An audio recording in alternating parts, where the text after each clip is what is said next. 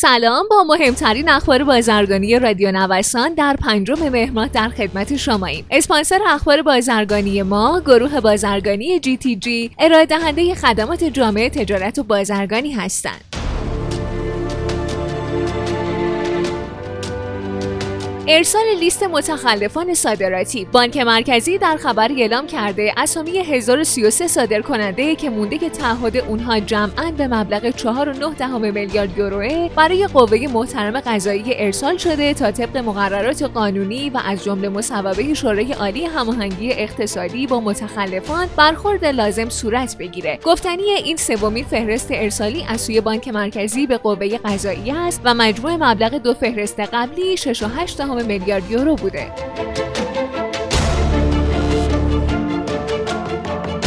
افت 9 درصدی تجارت ایران و اروپا به گزارش معاونت بررسی های اقتصادی اتاق تهران طی هفت ماه نخست سال 2020 کل تجارت کالایی ایران و اتحادیه اروپا معادل 2 میلیارد و 649 میلیون یورو بوده که نسبت به مدت مشابه سال 2019 افت بیش از 9 درصدی رو تجربه کرده.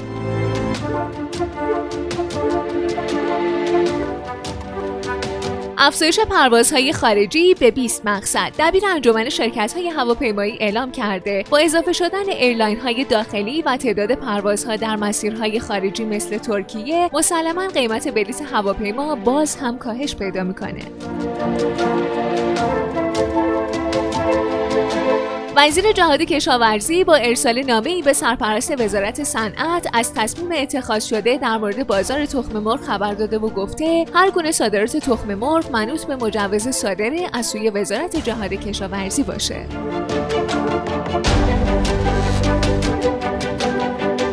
نایب رئیس انجمن خرما گفته ورود افراد غیر متخصص و غیر حرفه‌ای به حوزه تجارت یک تهدید بزرگ در بازارهای صادراتی هر محصولی از جمله خرماست.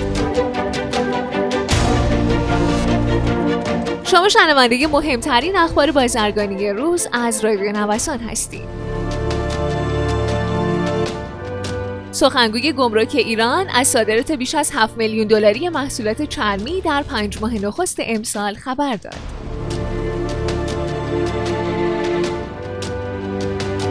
جدیدترین آمار منتشر شده از سوی وزارت سمت نشون میده که تولید سیگار در پنج ماهه اول امسال 12.4 درصد نسبت به مدت مشابه سال قبل کاهش داشته. اما صادرات این محصول با افزایش 184 درصدی مواجه بوده.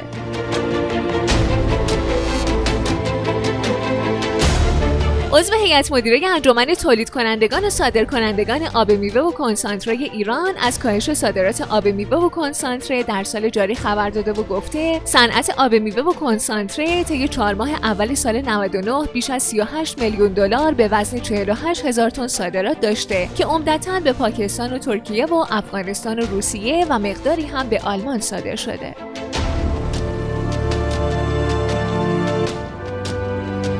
گمرک کشور اعلام کرده در حال حاضر حدود 8 میلیون تن کالا در انبارهای گمرک کشور متوقفه و عمده ترین مشکل ترخیص این میزان کالا صادر نشدن کد ترخیص و رهگیری کالاست که این موضوع هم با رسیدگی و پیگیری های مستمر در ماههای اخیر رو به مرتفع شدنه.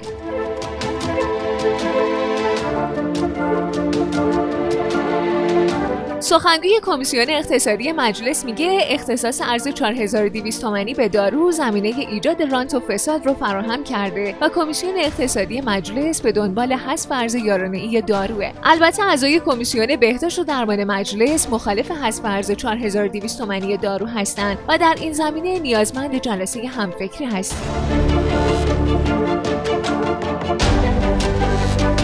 یک عضو هیئت رئیسه مجلس گفته حدود 58 میلیون دلار با نرخ 4200 تومان به یک شرکت خاص اعطا شده که واکسن آنفولانزا خریداری کنه. این پول به ترکیه رفته و هنوز واکسنی وارد نشده. مجلس در این باره پیگیری های نظارتی رو انجام میده.